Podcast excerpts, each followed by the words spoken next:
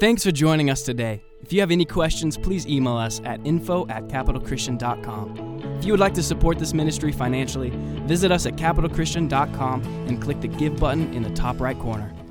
Well, if you brought your Bibles, you can turn to Matthew chapter 5. Matthew chapter 5.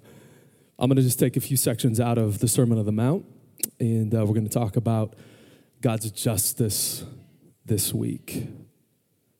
Matthew chapter 5, verse 21. Let me just say this really quick. The hallmark, if you're taking notes, you can write this down. The hallmark of the Christian story is not justice through violence or anger, it's not justice through uh, hate or invective rhetoric. The heart or the hallmark of the Christian story is justice through forgiveness. Can I get an amen? So, Jesus, uh, we find in the Sermon on the Mount, Jesus is summoning his followers to uh, embrace forgiveness only people vocation. So we're called to be forgiveness only people. How many of you were here last week? Okay, many of you were here last week. And so we talked about we're called, we're summoned by Jesus, right? Brother James tells us uh, to be blessing only people. So today I'm going to be talking about hey, Jesus is summoning us to be forgiveness only people and the justice, putting this world back to rights. How many of you want this world to be put back to rights? Right, putting this world back to rights according to God. God's justice comes not through anger, it doesn't come through violence. Can I get an amen to that? It doesn't come through invective, it comes through forgiveness. This is shocking, it's counterintuitive. Uh, this is revolutionary. What we find, Jesus applies this on the cross. We talked about this last week, Matthew chapter 27. Jesus is on the cross, his mockers are at the foot of the cross, and Jesus, thank God, doesn't, doesn't blankety blank everybody right? He doesn't do that. He doesn't call angels down, doesn't call fire down to destroy souls. Jesus, he's, he shouts, Father, forgive them. Everyone say, forgive them.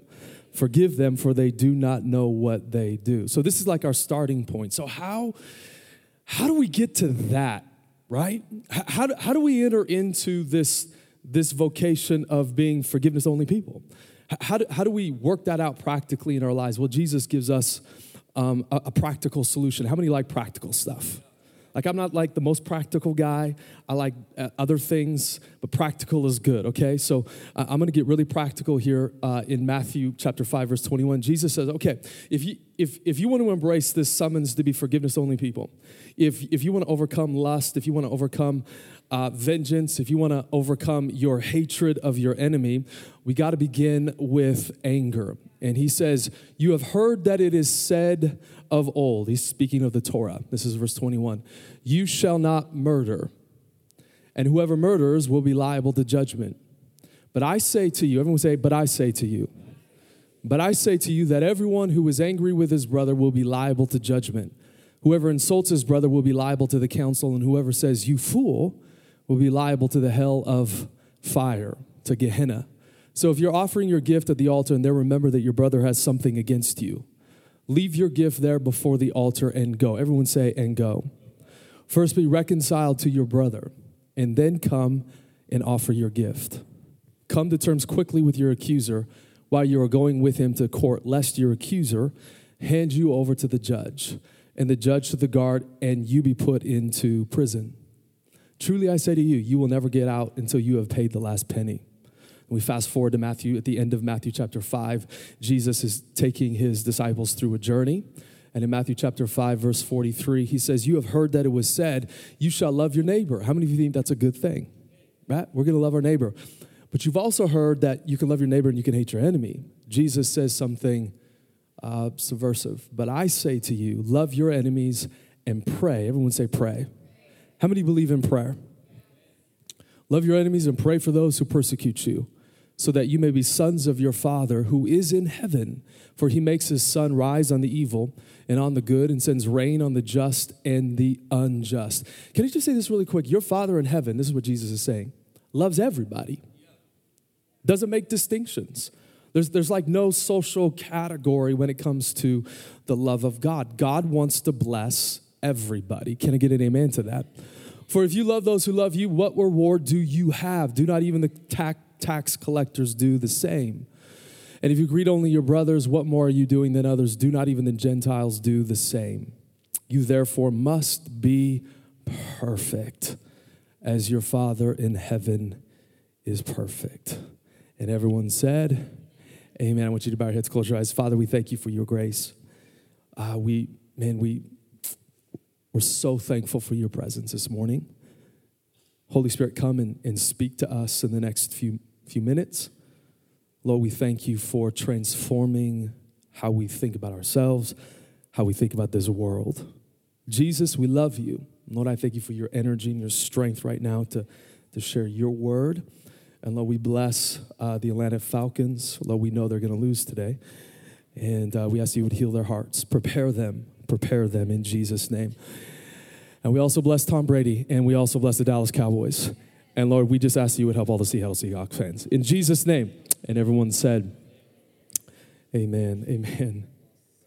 So Jesus, hey, so Jesus is like, okay, so if we want to undermine the whole edifice of human corruption, like you, you have to start with, with anger. And so Jesus says, hey, it's not, it's not just good enough not to murder somebody.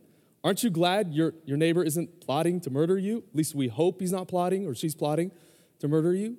Jesus is saying, hey, it's not good enough that you're not like Pablo Escobar, right, who loved his, his uh, family. If you don't know who he was, he was a drug cartel guy. Like he was uh, running drugs all the way from Colombia to Miami, and on the way, he was killing a lot of people. Jesus is saying, hey, it's not just good enough that you're not Pablo Escobar or you're not a psychopath. Jesus is saying, hey, if you allow anger to smolder in your heart, you're liable to judgment. Like many, many people think, okay, I have a good heart if my standard is I didn't murder anybody today. Right? Somehow I'm right with God if I didn't go psychopathic on somebody in the Starbucks line, right? But but Jesus says, no, no, no, no, there's something deeper. He's challenging the people of God into a new way of being human, into a new way of being the people of God in a world that's gone crazy. So anger is a big issue for Jesus. How many of you think that that our world right now has an anger problem. How many of you think that Bob Ross would be a great uh, cure to the anger? Do you know who he is? Did you grow up watching Bob Ross? Afro on P- PBS, you know, the painting. And the, how many of you love the serenity? I love the serenity. Um, it's funny, there's a weird phenomenon that happens when I watch Bob Ross. It's like the back of my head tingles. Is, does that ever happen to anybody? It is, it's really weird. A couple days ago, uh, Quincy woke up early with me, and a smart little guy, he turned on, he loves Bob Ross. He turned it on and he watched it for about 25 minutes. I turned around, I'm not even joking. This is, this is his face for 25 minutes. right? I think we need a little bit more Bob Ross. Um, but Jesus can go to the depths of our heart and, and change us. I think we need the good heart of the kingdom in order to counteract the hysteria, the anger, the rage, the violence that's fomenting in our society. Anger is an issue that Jesus wants to deal with before anything else.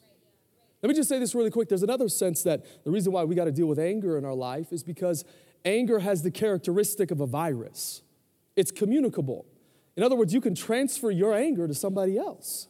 So I want you to imagine a scenario where a boss, let's place of work, where a boss yells at his junior associate, right, in anger. And then the junior associate then goes to uh, his or her assistant and yells at his or her assistant. Then that assistant then goes to the receptionist and yells at the receptionist. And the receptionist then goes back home and yells at uh, his or her like seven year old daughter. And then, you know, because anger is communicable, that daughter then goes to the cat and begins to yell and shout at the cat, right? And the cat doesn't care because cats don't have feelings. So at least it stops there, right? Maybe we should all just vent on cats and we would be okay because they can handle it. And all the cat people said amen to that. There's, eh, there's a cycle. There's, it, it, anger is transmittable. It's, it's, it has the characteristic of a virus. And this is why Jesus is saying, hey, you, you, better, you better eliminate it from your life if you want to address human corruption in you. But Jesus is even making a deeper point here. Jesus uh, addresses anger before he address, addresses lust, before he addresses divorce, before he address, addresses oaths and manipulation, before he addresses non retaliation and loving your enemies the first thing that Jesus does is to address anger. Why? Why would Jesus do that? Well, I think Jesus would say, these are my words, that anger is the mother of all human corruption. Like, I want you to imagine evil. Everyone say evil. Like radical evil or human uh, corruption as this massive structure. And at its foundation is anger. And imagine if you can get rid of the foundation, anger from human corruption, you would be able to topple evil itself. I think Jesus is saying something like this man, if you can eliminate anger from your heart, from, from a habit, from a practice, you can be successful in dealing with every dehumanized habit in your life. Like wherever you find lust, lust is, is desire twisted out of shape. Wherever you find greed, wherever you find judgmentalism or worry or, or fear or anxiety, whatever, you will find the presence or the signs of anger. That's why it's important that we deal with anger.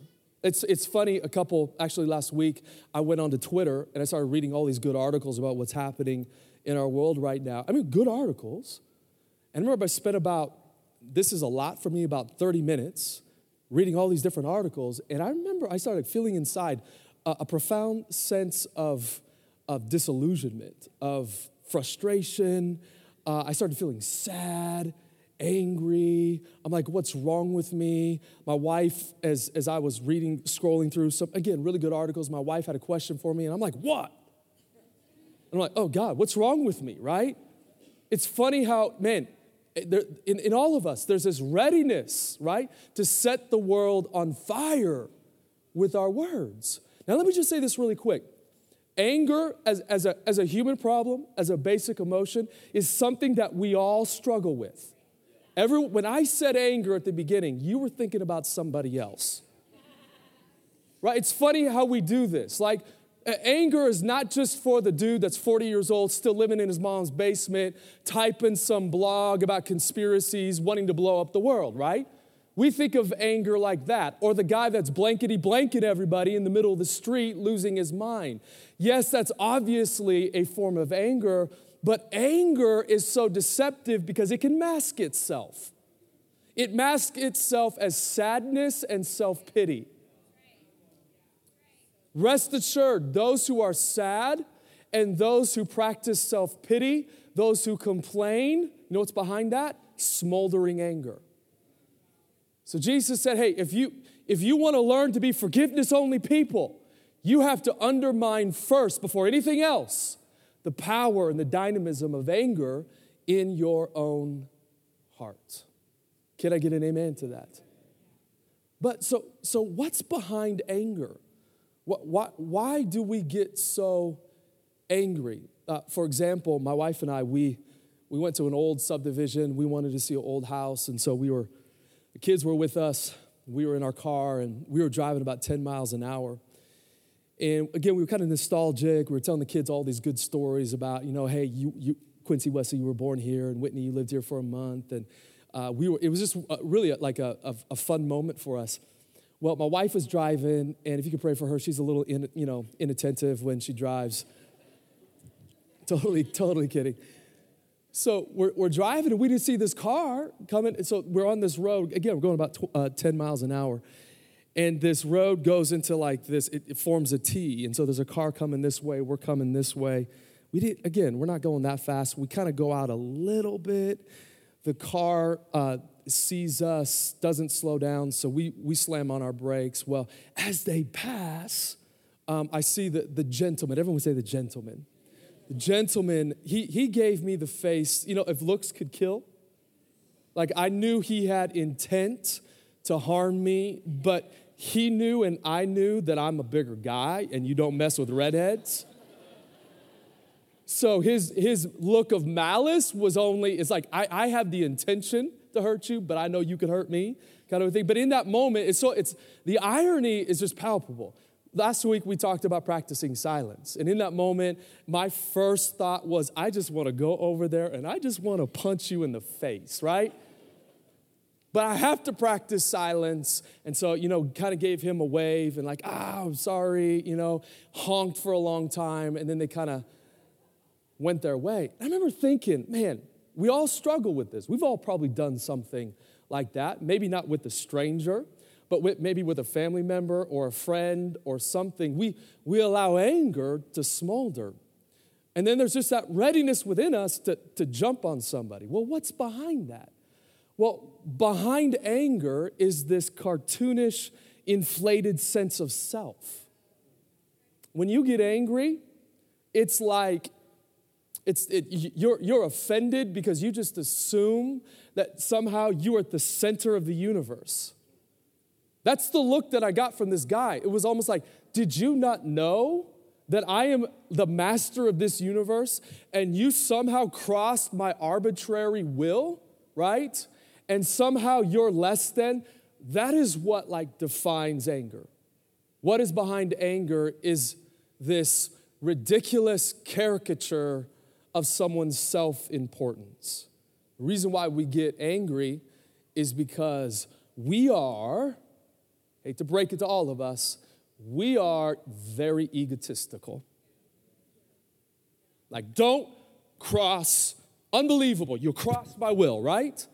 Oh my word, like in relationships, we get so frustrated because we, we confuse our will with God's will. And married people, you know what I'm talking about, right? You get an argument and you start taking it personal and you start talking about your truth as the gospel truth. When it all comes down to it, anger is the result of this inflated sense of self. And Jesus basically says, I don't play that. And if you collude with anger, you will never find yourself at home in my kingdom because it's, it's, it's driven by this, again, this caricature of your own self importance. But anger works with contempt. Jesus said, Hey, I don't, I don't even want you to go and say, You fool.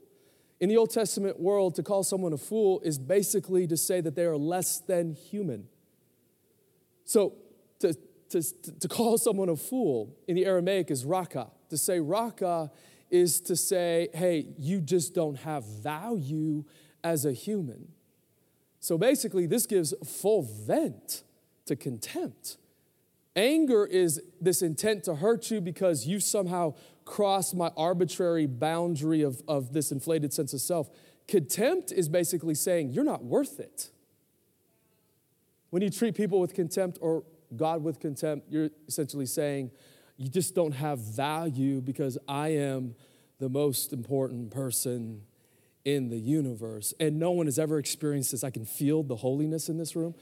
No one's ever experienced this in this room, like all the other people out there, all the different churches.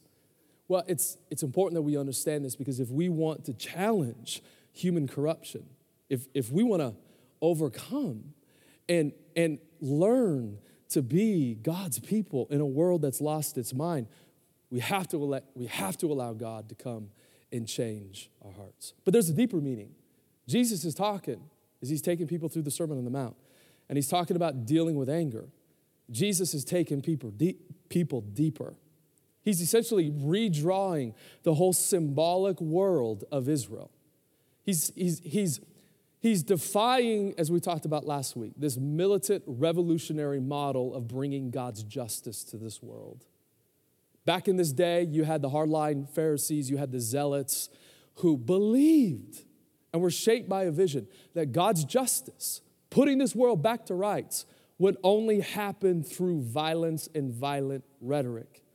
God's people had colluded with this the idea of being light to the world had been taken over by this sense of bringing God's justice to this world through violent means.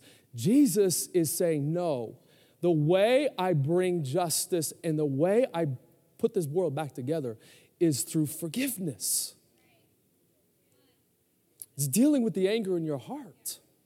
It's allowing the Holy Spirit to work in you. And as you allow the Holy Spirit to work through you, God's justice God's blessing flows through you back into this world. So Jesus is making the point. He says in Matthew chapter 11, verse 12, the kingdom of heaven suffers violence and the violent take it by force. What is Jesus talking about? I think Jesus is saying, hey, God's people have been taken over by a wrong model for being God's people in the world. The kingdom of God will not come to planet Earth through violence. It's not going to come through your righteous indignation. Well, some of you are like, well, Chris, we're dealing with anger. What about righteous anger? We could talk about that a year from now. I think we just need to deal with anger. Because I think most of us never experience righteous anger. I think we want to excuse ourselves and call our anger something that it's not righteous. No, if we can learn this first, if we can practice allowing Jesus to undermine the anger in our lives so that we can practice forgiveness only people vocation, that's when I think we can move into righteous anger. But Jesus is, man, he's dealing with a point. He's saying, hey guys, your desire to fight the pagans, imagine, Jesus is talking to a lot of people that are living on subsistence. People in this day, this day and era have been oppressed by the Romans. They've been taxed and taxed and taxed and taxed. They've been oppressed for centuries. I can't even imagine Jesus within this setting saying, okay, set aside your anger. My justice and putting this world back to rights will not come through your anger and through your violence and through blood and through the sword. It's only gonna come when you open your heart to my love and my mercy and my forgiveness and my blessing. God wants to bless the world, all of it. Not just a few people, not just some of it. Can I get an amen? God wants to transform the Republicans, the Democrats, those, those protesters that maybe some of you don't like, right? Maybe some presidents that you might not like. God is not just for a select group of people. Jesus makes it very clear. My Father in heaven, hey, check this out. He sends the rain on the just and the unjust. He lets the sun shine on those who do evil and those who do righteous. Why? Because love and generosity is what characterizes our Father in heaven. And to me, that's good news. And we are called and summoned to be people that are characterized not by violence or anger or frustration, come on, or disillusionment. We are called by Jesus to be defined and characterized by radical generosity, which comes in the form of forgiveness. The desire to fight the pagans through violence, through war, through blood, through the sword, through violent rhetoric is itself pagan. I think that's what Jesus would say. So we move into verse 24. And Jesus said, okay, this is how we undermine anger. You need to do this really quick. He imagines a scenario where a worshiper buys an animal to sacrifice, and he's almost up to the altar to sacrifice at the temple, and he remembers that somebody has something against him. So Jesus says, Imagine at this point, the worshiper, in order to reconcile, goes all the way back to Galilee. Galilee and Jerusalem were about three, three days apart. So imagine you just bought your animal, you place it on the sacrifice, you, you know you have to reconcile with someone who has something against you, and you go three days back to that person to reconcile. I mean, I think the animal would be excited about that. Can I get an amen? He's like, thank God. But Jesus is like, he, it, it, there's comedy. He, he's exaggerating to show us, hey, these, this is the extravagant lengths that you have to go if you want to be a part of bringing the kingdom of God to this world. Like Jesus is saying, hey, reconciliation actually comes before worship as primacy in God's world. And how many believe that worship is really important? Worship is really important, but reconciliation is more important than anything. Like, I don't think you can speak the truth in love to the powers if you're not negotiating from a place of reconciliation. Because most, I'm, i hate to break it to you, I just know myself, I know human nature, people who fight for justice, and I've been it before for the Cowboys and other things that are really, you know, and obviously serious things that we fight for. If we're not careful, our version of justice can turn into vengeance where it's not about reconciliation, it's not about speaking the truth and articulating an injustice, it's actually just focused on vengeance. and destruction. I am so glad my Father in heaven did not treat me that way. When you were still, when we were still in sin, Christ went all the way to the cross. And when he's on the cross, he didn't blankety blank us. Thank you, Lord. He didn't say, I want to destroy them. I want to destroy their soul. No, your Father in heaven sent his Son, and he went to the cross and he shouted, Father, forgive them, for they do not know what they do. Forgiveness is our starting point. If we intend to embrace Jesus, if we intend to follow Jesus in a world that's going crazy, man, we got to practice forgiveness. We have to practice love. So, why is reconciliation so important? How many of you like Stranger Things? Five of you like Stranger Things. All right. It might sound a little bit sci fi because as, as a young man, I never understood why reconciliation was the most important thing. Like, reconciliation is the heart of the gospel, forgiveness flows out of reconciliation. There's kind of a feedback loop. Forgiveness brings reconciliation, but reconciliation deals with a, the fundamental problem or the problem that shapes the entire universe. And so, for a long time, I, I never really understood why Jesus advocated for reconciliation. And over the years, I've studied it, I've looked at it, and I realize that reconciliation is not just a human on human thing. Reconciliation is not just a God and human thing, and it is. Reconciliation is all about heaven and earth. Heaven, and this is where this is biblical cosmology 101. Heaven is God's space. It's a different kind of space. It's, a, it's an altogether different kind of dimension. But when we go back to Genesis 1, 2, and 3 in the creation story, heaven and earth were always meant to be together God's space and our space. How many of you love planet Earth?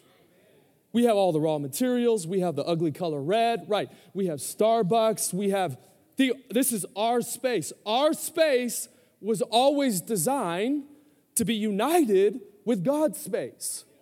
Heaven and earth are two halves of God's good creation. But when Adam and Eve rebelled, guess what happened? Yes, they were exiled from the garden, but heaven and earth were torn apart. The cosmos itself is ruptured all the way through because of the rebellion of, of Adam and Eve. And that's why you have Paul talking about the cosmos and the space time continuum in heaven and earth in Colossians 1 19 and 20, when Paul said, Hey, all things on earth and all things in heaven are reconciled through Jesus. And there's peace. How many of you want more peace? There's peace. Why? Well, because Jesus went to the cross, right? And at the cross, he exhausted the powers of evil. And on the third day, he bodily came back from the dead. What is that all about? Jesus, in his death and resurrection, dealt with the fundamental rupture that went all the way through the cosmos, that tore apart heaven and earth. In Jesus, heaven, God's space, united with earth, our space. And that is why you have in Matthew chapter uh, 27 this obscure passage. After Jesus dies on the cross, Matthew then tells us, gives us a picture of what happened in the temple. The veil that separated God's space and our space, what happened? Was torn apart. That enmity, that brokenness was healed in the body of Jesus and in his reconciliation. So, if, if we don't negotiate from a place of reconciliation in our life, we are choosing to live in old creation. And Paul makes it very clear. The New Testament authors make it very clear that if you collude with the spirit of this age, which is old creation, that's passing away because new creation is now here in Jesus. Heaven and earth has come together. The very problem that has made everything wrong in our world has been made right by Jesus. So to not choose, if you want to, if you want to find yourself home in the kingdom of Jesus, to not choose to walk in forgiveness and to practice reconciliation is like you going out to, let's say, what's the uh, uh, uh, bogus basin, right? And you jump off the cliff, maybe on bogus basin. What's uh, what's the cross place? Help my brain. Table Rock. It's Super Bowl Sunday, right? You go to Table Rock, and it's like you saying, I'm just gonna jump off, and gravity is not gonna affect me at all. And I'm gonna fly like the eagles, right? For you to choose not to reconcile is essentially you saying the same thing gravity doesn't affect me. Well, hey, if you want God's justice to come to this world and to flow through your life, you have to be radically committed to reconciliation. Because what you're saying, you're, you're, every time a relationship is brought back together, you're, you're, you're pointing to a large scale thing that has already happened in Jesus. You're essentially saying, hey, I'm doing this because heaven and earth has already come together in Jesus.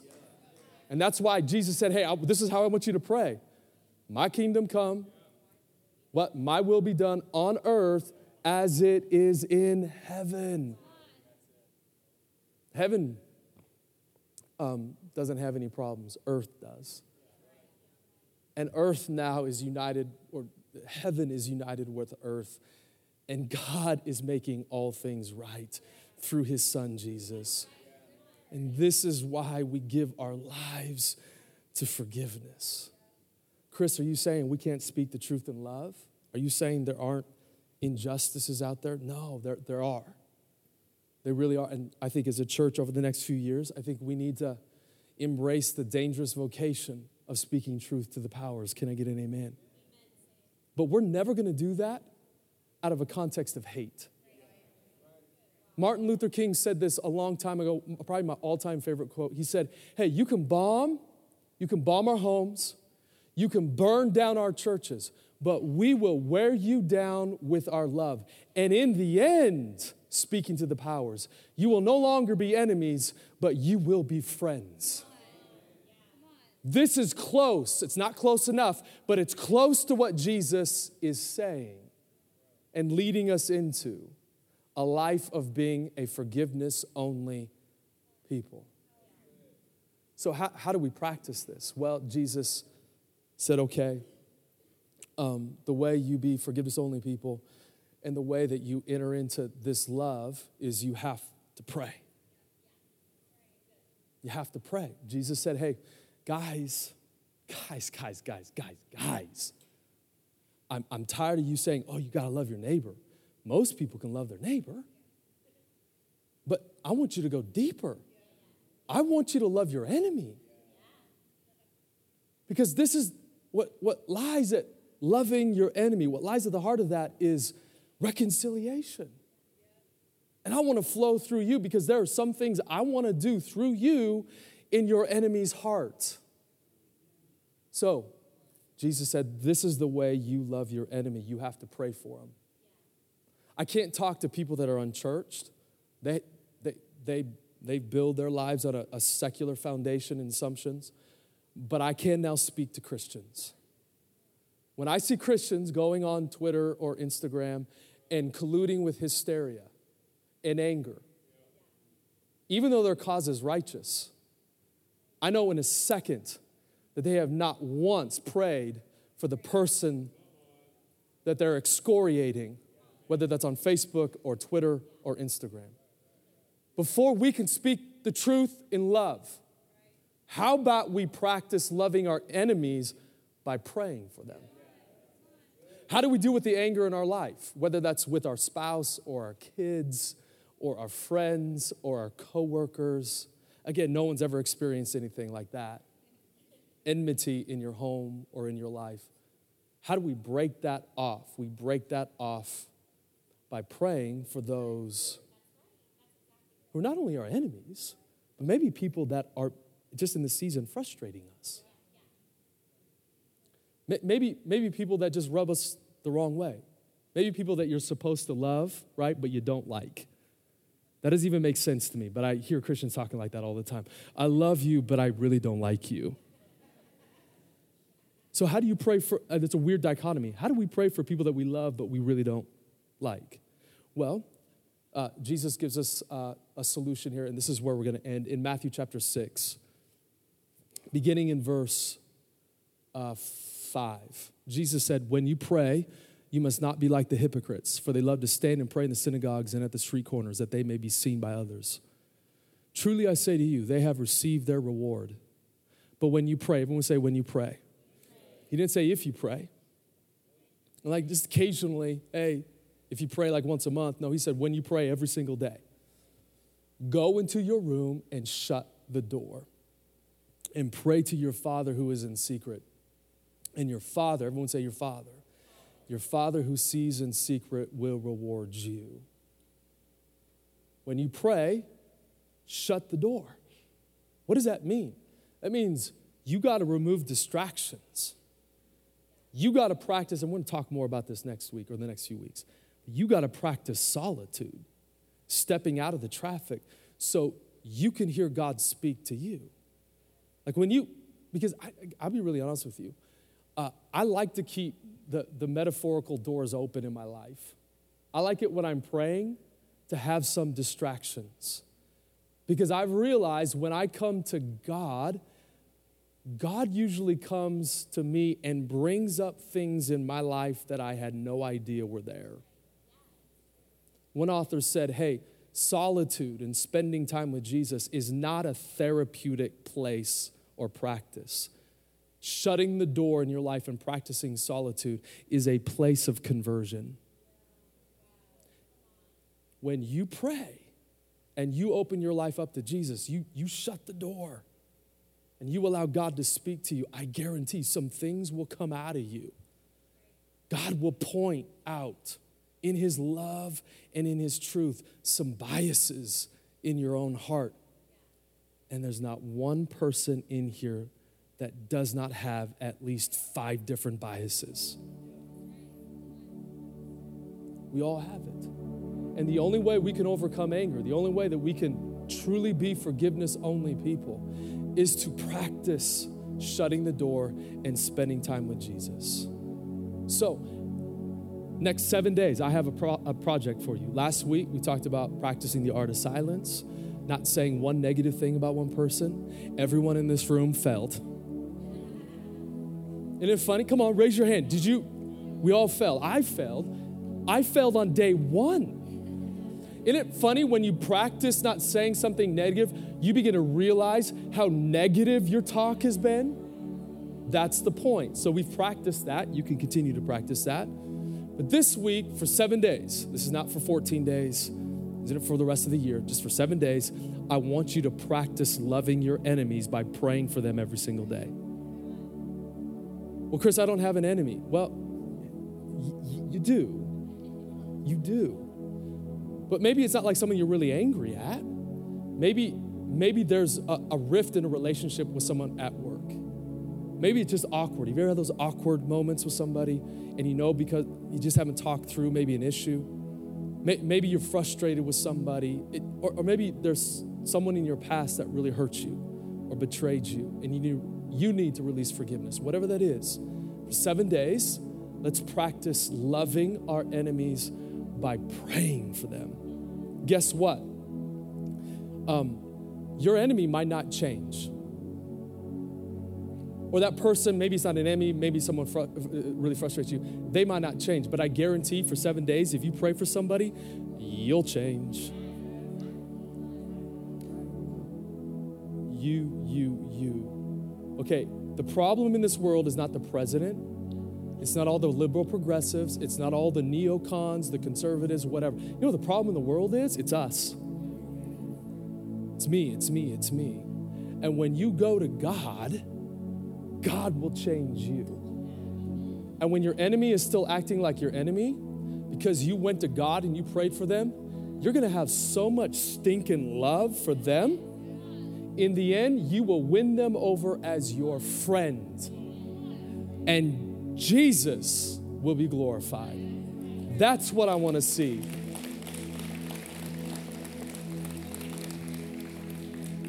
Go to bow your heads, close your eyes. Father,